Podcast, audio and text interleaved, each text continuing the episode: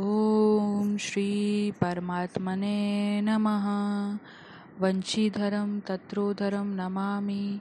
मनोहरं, मोहहरं च कृष्णं। मालाधरं च पार्थस्य, सार्थस्य करं च देवं। कर्तव्यदीक्षां च, समत्वशिक्षां, ज्ञानस्य भिक्षां, शरणागतिं च। ददाति गीता करुणार्द्रभूता, कृष्णेन गीता जगतो हिताय।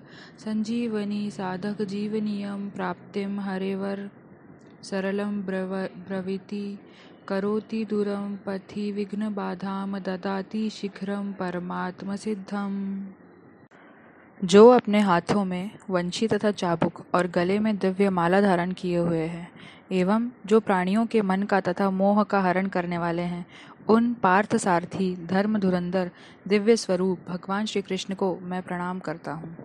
भगवान श्री कृष्ण के द्वारा गाई हुई करुणार्द्र भूता, गीता, जगत के हित के लिए कर्तव्य की दीक्षा, समता की शिक्षा, ज्ञान की भिक्षा, शरणागति का तत्व प्रदान करने वाली है। परमात्मा प्राप्ति को सरल बनाने वाली और साधकों का जीवन यह साधक जीव, संजीवनी साधन पथ की विघ्न बाधाओं को दूर करके शीघ्र ही परमात्मा प्राप्ति रूप परम सिद्धि को प्रदान करने वाली है। अब हम बात करते हैं गीता की महिमा की। श्रीमद् भागवत गीता की महिमा अगाध और असीम है। यह भागवत गीता ग्रंथ प्रस्थानत्रमय माना जाता है। मनुष्य मात्र के उद्धार के लिए तीन राजमार्ग प्रस्थानत्रय नाम से कहे जाते हैं। एक वैदिक प्रस्थान है, जिसको उपनिषद कहते हैं। एक दार्शनिक प्रस्थान है, जिसको ब्रह्म सूत्र कहते हैं। और एक समार्थ प्रस्थान है, जिसको भागवत गीता कहते हैं। उपनिषदों में मंत्र है ब्रह्म सूत्र में सूत्र है, भागवत गीता में श्लोक है। भागवत गीता में श्लोक होते हुए भी भगवान की वाणी होने से ये मंत्र ही है। इन श्लोकों में बहुत गहरा अर्थ भरा हुआ है। हो, होने से इनको सूत्र भी कह सकते हैं। उपनिषद अधिकारी मनुष्यों के काम की चीज़ है और ब्रह्म सूत्र विद्वानों के काम की चीज़ है। परंतु भगवत गीता सभी के काम की चीज़ है। भगवत गीता एक बहुत ही अलौकिक विचित्र ग्रंथ है। इसमें साधक के लिए उपयोगी पूरी सामग्री मिलती है। चाहे वह किसी भी देश का, किसी भी वेश का, किसी भी समुदाय का, किसी भी संप्रदाय का, किसी भी वर्ण का, किसी भी आश्रम का कोई व्यक्ति क्यों ना हो। इसका कारण यह है कि इसमें किसी समुदाय विशेष की निंदा या प्रशंसा नहीं है। प्रत्युत वास्तविक तत्व का वही वर्णन है। वास्तविक तत्व, परमात्मा, वह है जो परिवर्तनशील प्रकृति और प्रकृति जन्य पदार्थों से सर्वथा अतीत और संपूर्ण देश काल वस्तु, व्यक्ति, परिस्थिति आदि में नित्य, निरंतर एक रस, एक रूप रहने वाला है। जो मनुष्य जहाँ है और जैसा है, वास्तविक तत्व वहाँ वैसा ही पूर्ण रूप से विद्यमान है। परंतु परिवर्तनशील प्रकृतिजन्य वस्तु व्यक्तियों में राग, द्वेष के कारण इसका अनुभव नहीं होता। सर्वथा राग द्वेष रहित होने पर उसका स्वतः अनुभव हो जाता है। भगवत गीता का उपदेश महान अलौकिक है। इस पर कई टीकाएँ हो गई और कई टीकाएँ होती चली जा रही है। फिर भी संत महात्माओं, विद्वानों के मन में गीता के नए नए भाव प्रकट होते रहते हैं। इस गंभीर ग्रंथ पर कितना ही विचार किया जाए तो भी इसका कोई पार नहीं पा सकता। इसमें जैसे जैसे गहरे उतरते जाते हैं, वैसे ही वैसे इसमें से गहरी बातें मिलती चली जाती है। जब एक अच्छे विद्वान पुरुष के भावों का भी जल्दी अंत नहीं आता, फिर जिनका नाम, रूप, आदि, यावन मात्र अनंत है, ऐसे भगवान के द्वारा कहे हुए वचनों में भरे हुए भावों का अंत आ ही कैसे सकता है?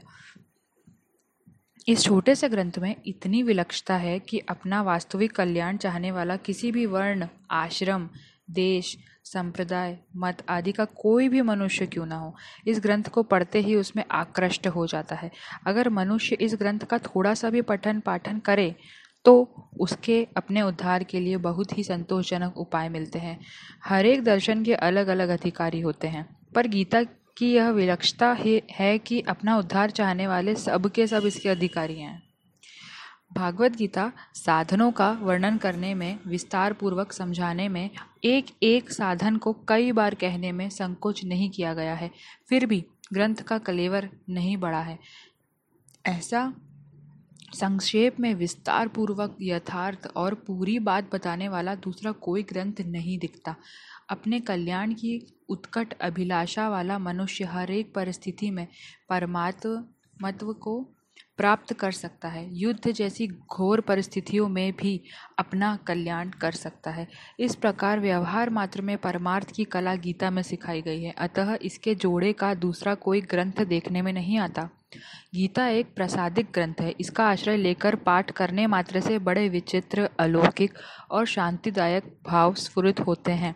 इसका मन लगाकर पाठ करने मात्र से बड़ी शांति मिलती है।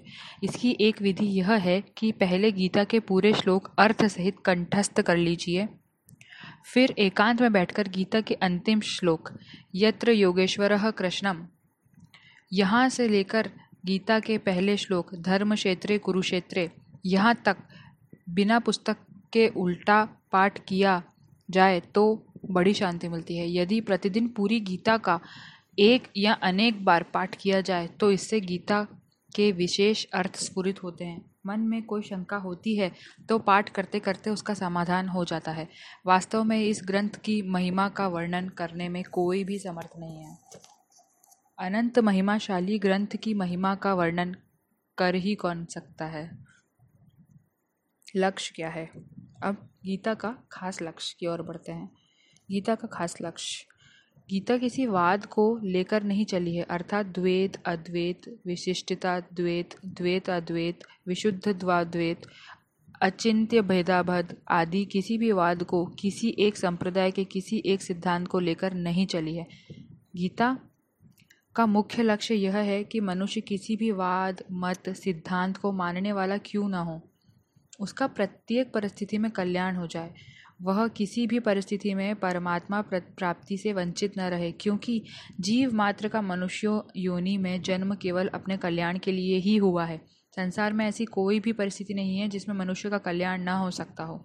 कारण है कि परमात्मा मत्व प्रत्येक परिस्थिति में समान रूप से विद्यमान है। अतः साधन के सामने कोई भी और किसी भी परिस्थिति आए, उसका केवल सदुपयोग करना है। सदुपयोग करने का अर्थ है दुखदायी परिस्थिति आने पर सुख की इच्छा का त्याग करना और सुखदायी परिस्थिति आने पर सुख भोग का तथा वह बनी रहे, ऐसी इच्छा का त्याग करना और उसको दूसरों के सेवा में लगाना। इस प्रकार सदुपयोग करने से मनुष्य दुखदायी और सुखदायी दोनों परिस्थितियों से ऊँचा उठ जाता है, अर्थात उसका कल्याण हो जाता है। सृष्टि से पूर्व परमात्मा में एक ही, अनेक रूपों में हो जाऊँ, ऐसा संकल्प हुआ। इस संकल्प से एक ही परमात्मा, प्रेम वृद्धि की लीला के लिए, प्रेम का आदान प्रदान करने के लिए स्वयं ही श्री कृष्ण और श्री जी श्री राधा, इन दो रूपों में प्रकट हो गए। उन दोनों ने परस्पर लीला करने के लिए खेल रचा।